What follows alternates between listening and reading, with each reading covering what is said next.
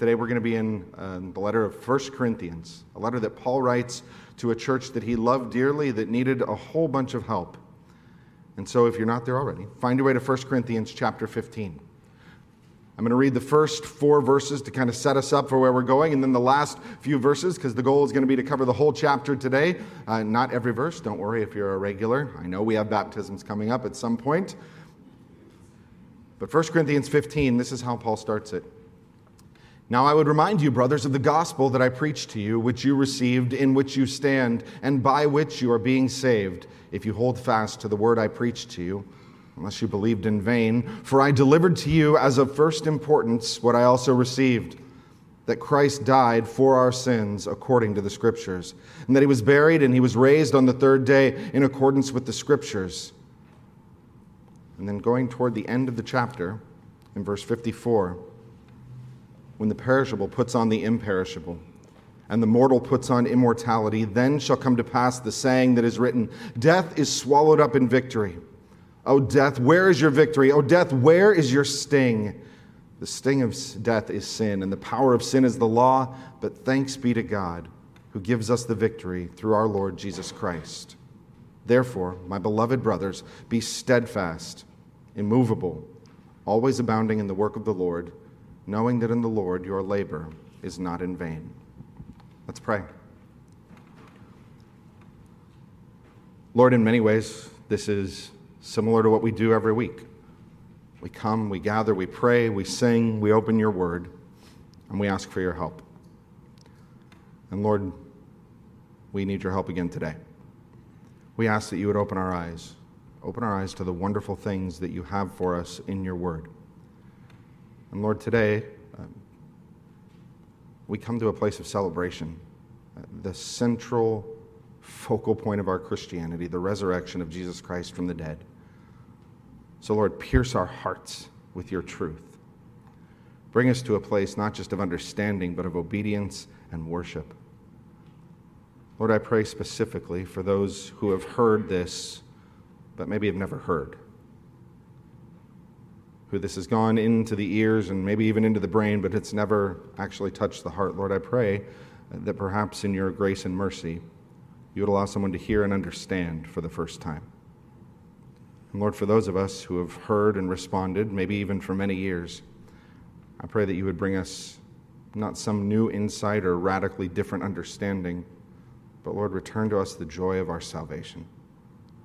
Remind us of that simple truth that we serve a living Savior.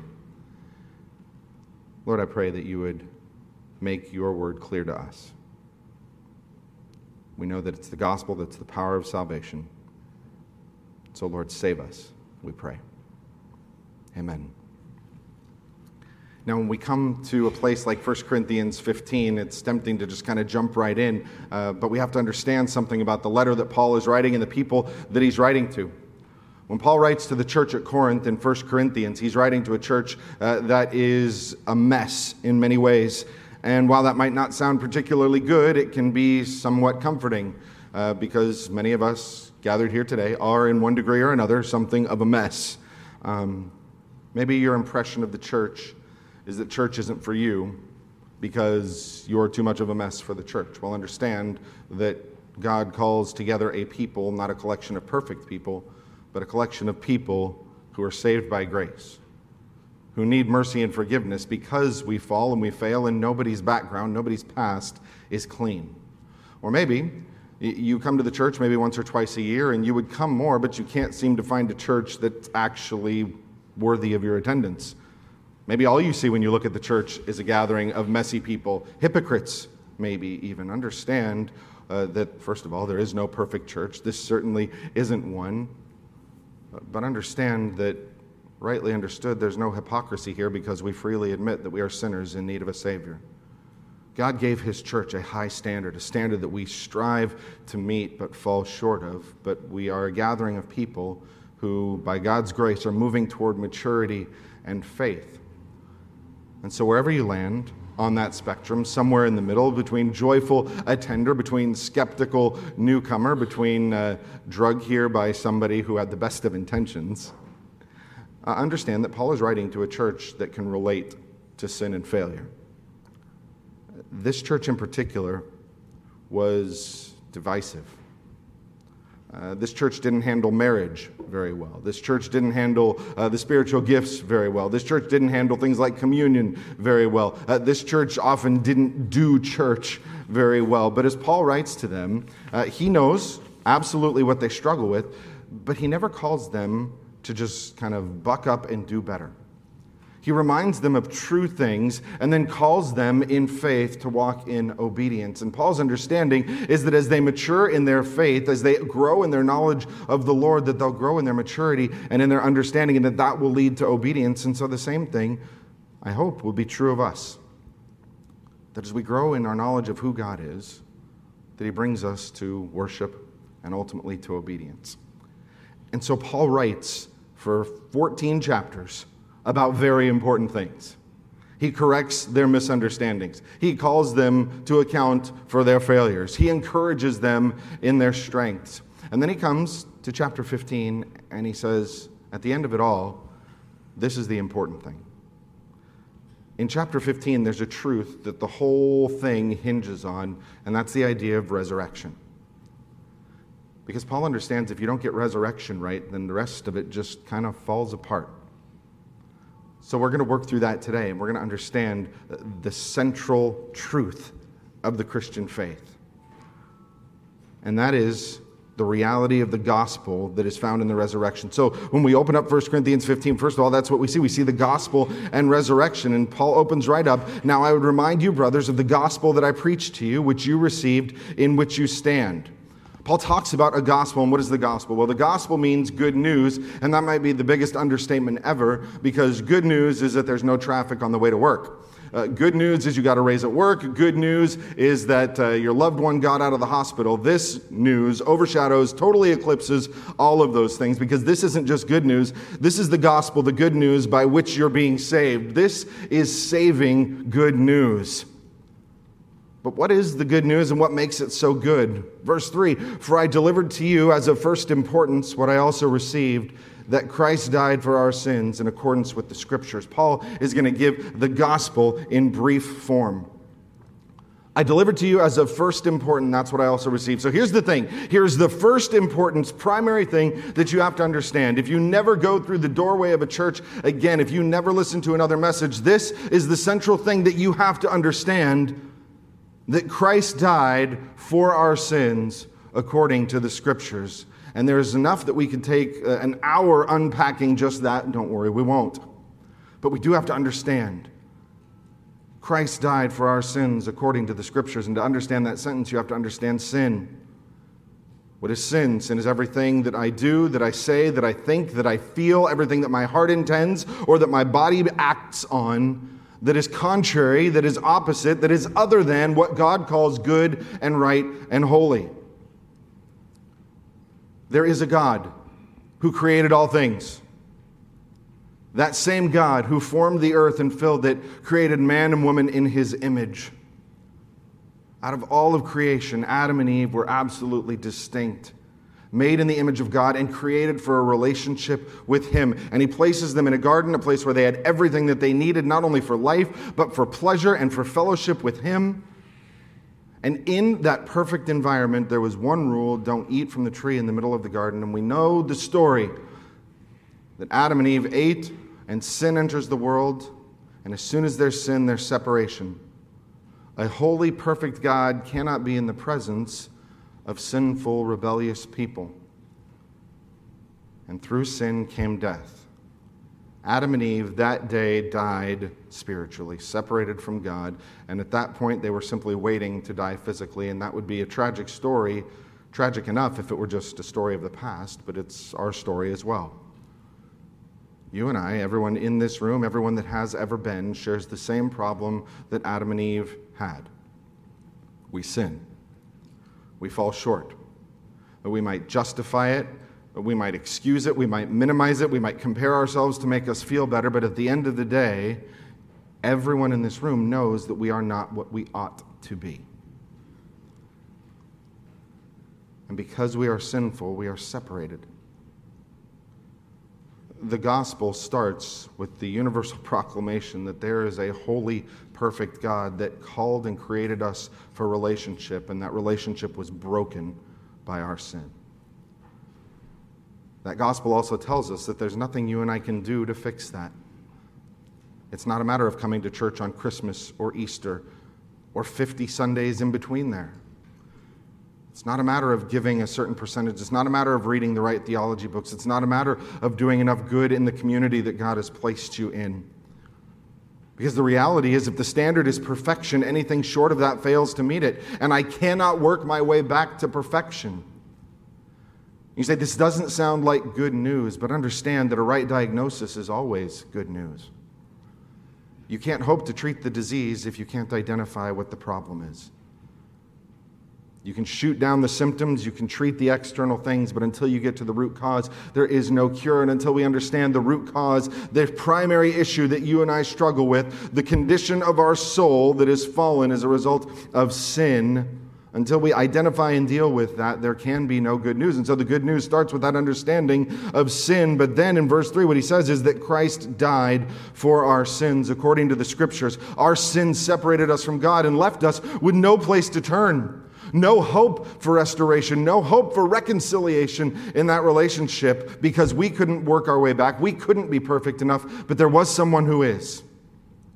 Jesus Christ, the one whose birth we celebrate at Christmas, the other time that we find our way towards celebration. But he didn't begin in the manger in Bethlehem. John's gospel says that in the beginning he was not only with God, but he was God. Jesus Christ, God, very God, who at a particular point in human history took on flesh and became like his creation. He knew tired, he knew hungry, he knew betrayal, he knew joy, he knew sadness, but he didn't know sin. No failure, no shortcoming, no rebellion, not a thought, not a word, not an action that was outside of what God called perfect and acceptable, and yet he died. And Paul says right there that Christ died for our sins. Do not miss that. Jesus did not die on the cross because the Romans were angry. Jesus did not die on the cross because the Jews hated him. Jesus did not die because he was a political revolutionary, because he was misunderstood, because he was some kind of political martyr. Christ died for our sins. We sang it in a song, so that the wrath of God might be satisfied.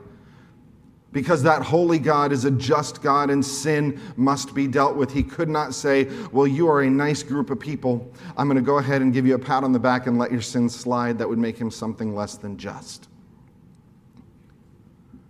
No, Christ died for our sins so that God might be, as Paul writes in the Romans, just and justifier. Perfectly just, but also the one who satisfies his justice. And Paul brings an end to that line and he says it's according to the Scriptures. See, this wasn't some last-minute fix. When Adam and Eve sinned in the garden, God wasn't caught off guard. He wasn't surprised. That same holy God is also what we say is omniscient, all-knowing. And before sin even entered the world, the plan for the Savior was in place. And Christ died according to the Scriptures, written hundreds of years before Jesus was born in Bethlehem. The prophets spoke of one who would come, one who would suffer in the place of his people and by whose stripes he would be healed. Even as far back as Genesis three, when God said that one day someone would come and crush the head of the serpent that had tempted Adam and Eve to sin in the first place. And so right at the very beginning, Paul says that Christ died for our sins in accordance with the Scriptures. But the gospel doesn't end with his death on the cross. It says in verse four that he was buried and that he was raised on the third day in accordance with those same Scriptures. See, the death of Christ proves the faithfulness of God, and so too does the resurrection. Christ was raised again on the third day. And that idea of being raised again, that's what we celebrate today. That is the resurrection. Resurrection is being brought back, raised up from the dead. And not only do we celebrate that, celebrate that today, we celebrate it every single week. There's a reason the church gathers together on Sunday and has from way back in the book of Acts. We commemorate weekly the resurrection of the Lord. We are a people who celebrate the resurrection just in how we do church and when we do church. And that resurrection happened on the third day in accordance with the scriptures, because those same scriptures that talked about someone who would suffer and die in the place of his people also talk about a living Lord, a Savior who reigns and who rules. See, Christianity is not a faith that celebrates the memory of a dead founder. Central to the idea of Christianity is that we serve a risen and resurrected Lord. And it matters because that gives us a living hope. The author of Hebrews says that Christ is our advocate, the one who pleads our case, and that he ever lives at the right hand of the Father to intercede on our behalf, to go between for us. Because knowing you and knowing me, how can we approach a holy God? I can barely talk to my wife after I mess up, right? How could we go before a holy God knowing what we are? Well, the reality is you don't need to find a good pastor so that God will listen to you. You don't need to find somebody else to confess your sins so that maybe God will forgive you. You don't need to find some saint to take your prayers to God. God has given his Son to be the go-between. And that Savior that was raised from the dead now is the intercessor, the go-between from us to that holy God. See, when we talk about the resurrection, we can't get away from the gospel. The resurrection, uh, the empty tomb, is not just something we kind of tack on to the end of the good news story about Jesus. If we happen to remember, the gospel uh, demands a resurrection. And so there it is, the foundational truth of why today matters, why it had to happen. Because there is a God, and because we were made in his image, and we fell, and we sinned, and we were separated from him. Because Christ died according to the scriptures, but because he didn't stay dead, he was raised again on the third day according to those same scriptures. And so when we see the gospel in the resurrection, Paul spends the next part of the chapter talking about why that matters. Why do you and I need that resurrection? Well, the first reason we need the resurrection, the first reason that has to be true, is because either God is faithful or he's not.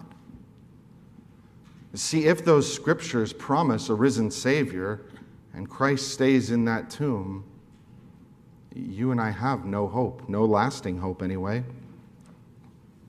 The Old Testament promises a risen Savior. Daniel says that there's someone who is going to inherit a kingdom and all authority. Job says that his Redeemer lives, and in the end, he will take his stand on the earth. David talks about a righteous one who will rule the nations, who will not undergo decay. And if the Old Testament talks about a living Savior, and we have no living Savior, then we might as well throw out the Old Testament. And all the way through the New Testament, the apostles, Peter, Paul, John, and all the others who write, write about a living Christ, one that they saw with their eyes, one that they touched with their hands. And if that is not the case, then we throw out the New Testament. And if without our Bibles, then we have no hope. We have no foundation for our faith. We have no understanding of who God is or what he's doing in the world. And so the resurrection is absolutely necessary, first, because it proves the faithfulness of God. He is a God who can be trusted to do all that he says he will do. Why else? Not only does the resurrection talk about the character of God, but it reminds us why a resurrection is so necessary for us. Look at verse twenty if you're still in First Corinthians fifteen. But in fact, Christ has been raised from the dead, the first fruits of those who have fallen asleep. He says Christ has been raised from the dead, and then he uses this word first fruits. Well, first fruits, although we don't use it very often, is exactly what it sounds like. It's the first fruits. It's the first part of the harvest. It's not the whole thing. It's the first part that guarantees the rest that is coming later. And Paul says the resurrection of Christ is like the first fruits, like the down payment, like the promise for what is going to happen later. Because those who are found in Christ find their life in Christ. Paul's going to go on in the chapter to talk about Adam. Back to that first man. And basically what he says is you find your identity in one of two places, one of two Adams. either the Adam that failed in the garden, who through his failure brought death, or the second Adam, the better Adam, the better representative, Jesus Christ, whose obedience brought life. You and I will be represented by someone, either Christ in life or Adam in death. Verse twenty-one, for as by a man came death, a man has come also the resurrection of the dead. For as in Adam all die, so also in Christ all shall be made alive. But each in his own order, Christ the first fruits, and then at his coming those who belong to Christ. And then comes the end when he delivers the kingdom to God the Father after destroying every rule and every authority and every power. For he must reign until he has put all his enemies under his feet, and the last enemy to be destroyed is death. You and I lived in bondage and slavery to two great universal powers, sin and death.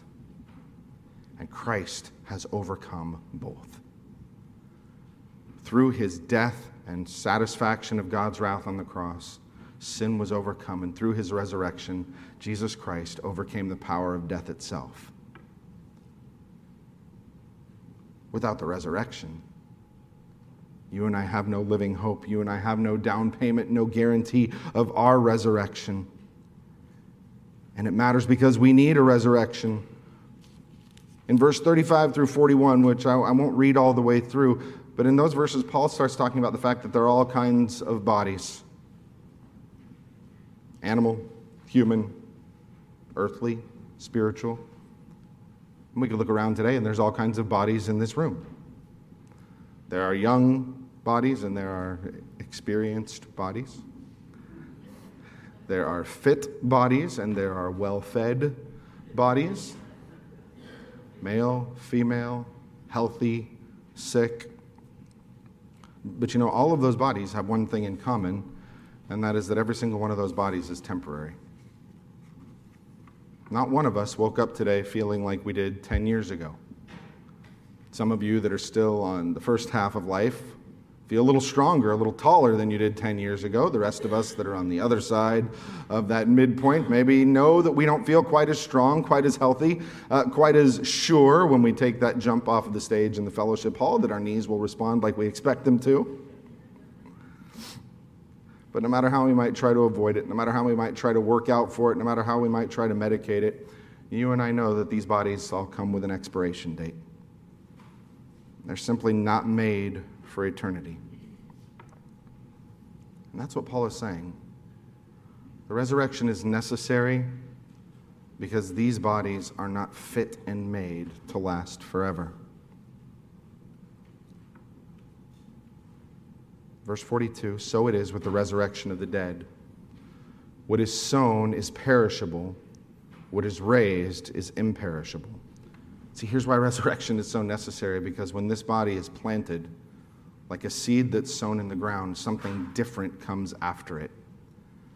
The body that's planted is perishable. The resurrection body that we hope for, that we look for, is imperishable. It's lasting. forty-three, what is sown in dishonor is raised in glory. These bodies are plagued and corrupted by sin, and there is dishonor in that they are raised in glory. Sown in weakness, we don't have to explain that one. We understand our weakness, but raised in power. Sown a natural body, it is raised a spiritual body. There is a natural body, there's also a spiritual body. What goes into the ground at the end of our lives, however many years God allows us to live, goes into the ground natural, temporary, earthly. What comes from that, the hope that we have in the resurrection, is that it's raised spiritual, lasting. Look at verse fifty for a concise statement there. I tell you this, brothers, flesh and blood cannot inherit the kingdom of God, nor does the perishable inherit the imperishable. You and I are not fit for eternity the way that we are. How tragic it would be if we entered into heaven in these bodies.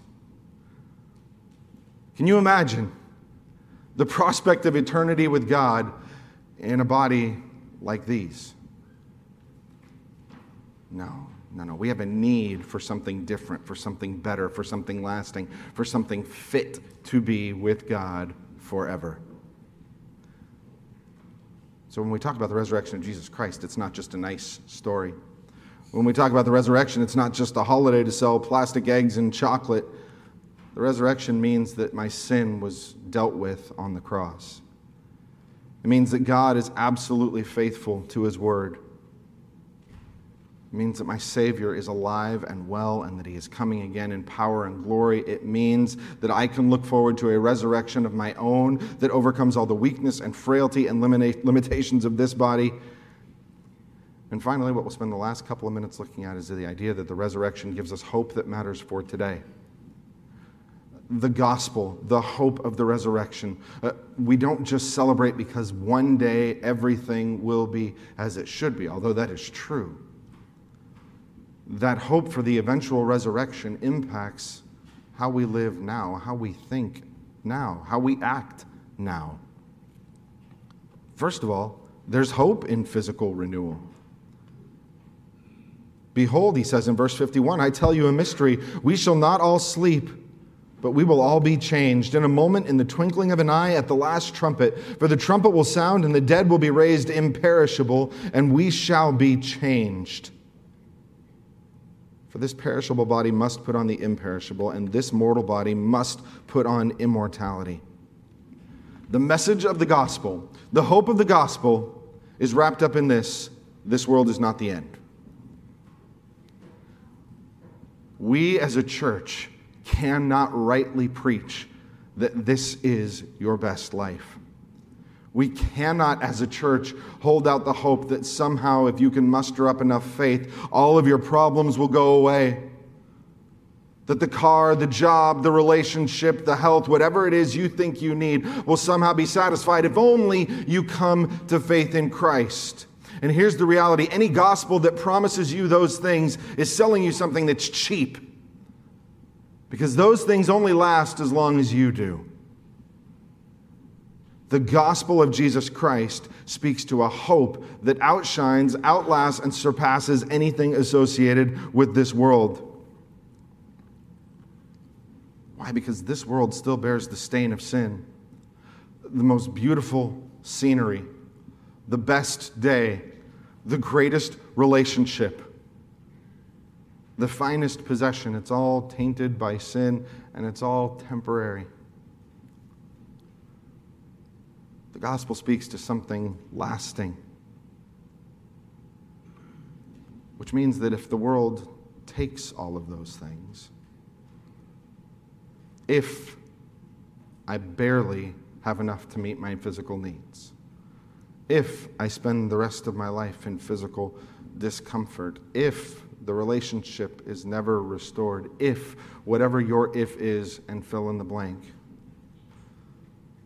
the gospel says that that's not a loss. Not that it isn't painful. Christianity doesn't pretend that this world is no big deal and that nothing hurts. It simply speaks to the fact that this world is a blip within the scope of eternity. And it promises that none of those earthly pains, none of those earthly shortcomings, none of those earthly disasters can touch what belongs to you for eternity because of what Christ has done. The gospel talks about something secure, settled, reserved. And that matters, because while I cannot take away your circumstance, your pain, your struggle, I can speak to you of a hope that penetrates and permeates all of those things. A gospel that says this world, good or bad, joyful or painful, is never the end. The gospel of the resurrection points us forward to a physical renewal, a body, an existence that lasts forever. There's something even better. There's something better even than the hope of a physical renewal, of a restored body, and that's the hope of spiritual renewal. Look at what Paul says in verse fifty-four to fifty-seven there. When the perishable, the temporary, puts on the imperishable, and the mortal puts on immortality, then shall come to pass the saying that is written, death is swallowed up in victory. O death, where is your victory? O death, where is your sting? The sting of death is sin, and the power of sin is the law. But thanks be to God who gives us the victory through our Lord Jesus Christ. See, because when physical restoration happens, when that resurrection happens, it means something even greater than a body that lasts, that won't grow old, that doesn't get sore and broken down. It means that spiritually I am finally fully renewed. For the believer, we understand that sin is the worst thing. Suffering isn't the worst thing. Tension, conflict, need, sickness, those aren't the worst thing. Sin is the worst thing. Sin is the terror that separated me from the God who made me.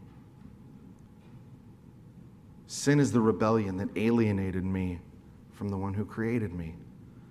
Sin is the one that continually impacts and severs my relationships, even my human relationships. And so while physical restoration, physical uh, resurrection, the ability to live forever is a beautiful, wonderful thing, it's only as good as the one that I get to spend eternity with. And that physical resurrection means that I'll finally be spiritually restored, not only fit physically to be present for eternity, but fit spiritually to be with God for eternity. Because for the Christian, while sin is the worst thing, the presence of God is the best thing. Not the golden streets, not harps and wings and sitting on clouds, which is a misunderstanding anyway. Not even the joy of knowing believers from all across the centuries. The greatest thing, the eternally greatest thing, is being in the presence of God. Being finally fit and cleansed from sin. That's what the death of Christ did. If you were here on Good Friday, it's what we talked about in Second Corinthians five twenty-one, the fact that he made him who knew no sin to be sin on our behalf. Why? So that we might become the righteousness of God in him, so that you and I are finally fit to be with God, not because we're finally good enough on our own, but because we've had the righteousness, the goodness, the perfection of Christ placed on us. And when that happens, that's when this comes to pass. Death is swallowed up in victory. Death, where is your victory? Death, where is your sting? The sting of death is sin, and the power of sin is the law. Here's why death is such a fearsome enemy. Here's why death is so universally terrifying, because death is final. And for those who are alienated and separated from God, death feels final, because beyond death comes only the expectation of judgment. When death is an unknown and what is beyond is only vaguely understood, misunderstood, not understood, or maybe perfectly understood, and you know exactly what you deserve, death is a terrifying, fearsome enemy. But the resurrection removes the sting of death. Why? Because it eliminates the power of sin. For the Christian, how could death be a fearsome enemy? Death is merely the opening act into eternity. It's the door that takes me from everything fallen, everything failed, everything temporary, everything perishable, and moves me immediately into the imperishable, the lasting, and the perfect. And so you can see the boast here, the right boast, the godly boast. Death, where is your power? How could death seem fearsome when death simply brings me into the presence of God? And who's that victory through? It's Jesus Christ, the one who defeated death, the one who was raised to life. Jesus Christ, who is the God of life. And finally, this hope for physical renewal, this hope for spiritual renewal, is a hope that impacts how we live. This is how he closes.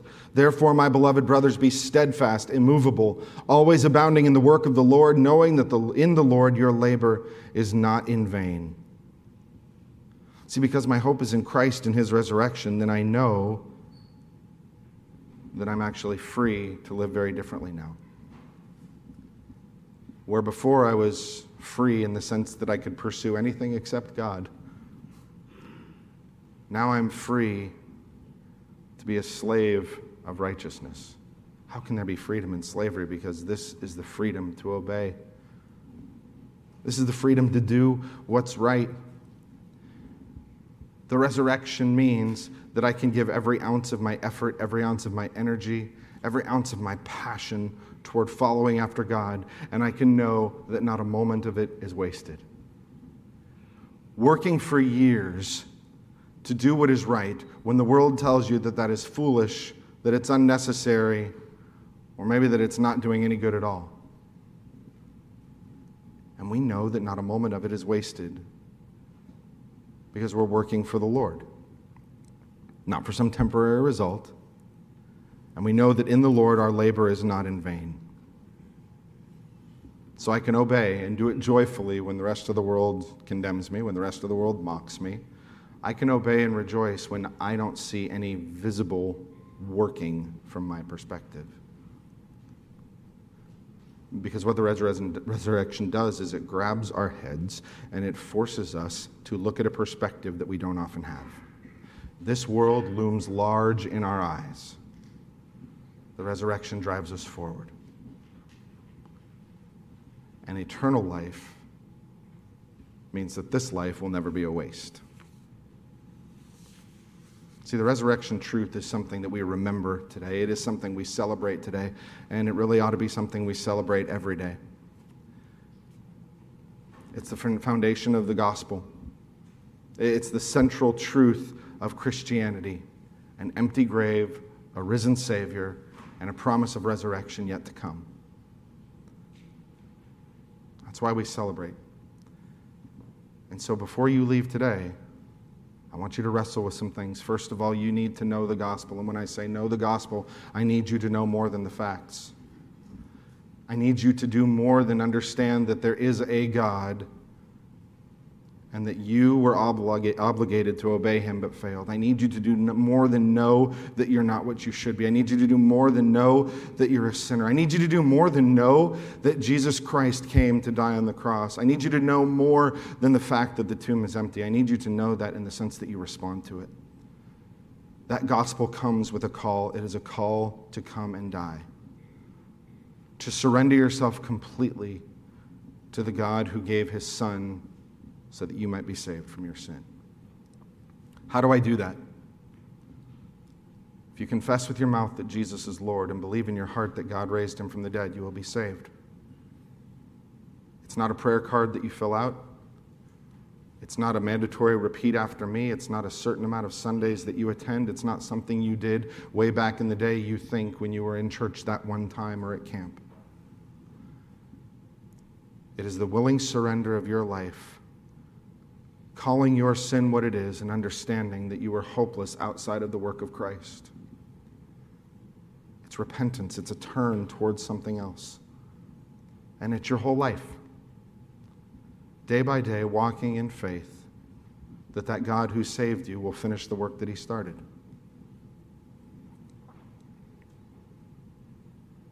Second, if you've heard that message a hundred times and you have responded to the gospel, I would like you to be brought back to the point of joy in that gospel. I want you to respond to the gospel as well, not in saving faith for the first time, but in the simplicity of joy that is found in the resurrection. We get so bogged down. Again, the world is big and often pressing, and I'm always focused on the next thing that I have to do because, let's face it, there's always a next thing to do. For the rest of today, perhaps you should just come back to the fact that Christ died for our sins according to the Scriptures, and he was buried and he was raised again according to the Scriptures. That the faithful God who saved us has guaranteed our eternal inheritance, our resurrection, and our presence with him. And finally, we're called to live in light of that gospel. We don't just sit quietly waiting for God to do something at the end of time. We don't just muddle through life waiting for the day that these physical bodies do expire or until the Lord comes back and gathers his people. You and I have the privilege of working while we wait and knowing that every good work, every obedient work, no matter how small, no matter how great, is never wasted, that God sees all of it, that God rewards those who seek to please him. It's a remarkable truth. The idea that you and I can do something today that matters for eternity. You'll probably eat something today that will last in your body for a few more weeks or months than you would like unless you get back to the gym. You might do something important in this next week at your work that might be a project that lasts and maybe even has impact on your company for a number of years. You have the opportunity today to do something that lasts for the scope of all eternity. To live a life of obedience to Christ, knowing that our labor is not in vain, and so we are called as a people not to grow weary in doing good in a world that is often wearying. Today we celebrate the hope of the resurrection in Jesus Christ, and I hope that you will remember, that you will understand, and that you will respond to why that is such a hopeful message. Let's pray. Lord, the fact that the tomb is empty matters. It reminds me of the sin that made Christ's death on the cross necessary, my sin, my failure. It reminds me of the price that was paid. It reminds me of the perfection of Christ who would die for me. It reminds me of his perfection, that death had no hold on him, that he was raised to eternal life. It reminds me of the power of the Savior who came in humility but will come again in power. It reminds me of the fact that I await a resurrection of my own. Because you have promised and you are faithful. And so, Lord, even as we look forward to and long for that resurrection, I pray that you would help us to be obedient every day until that time. Lord, we love you.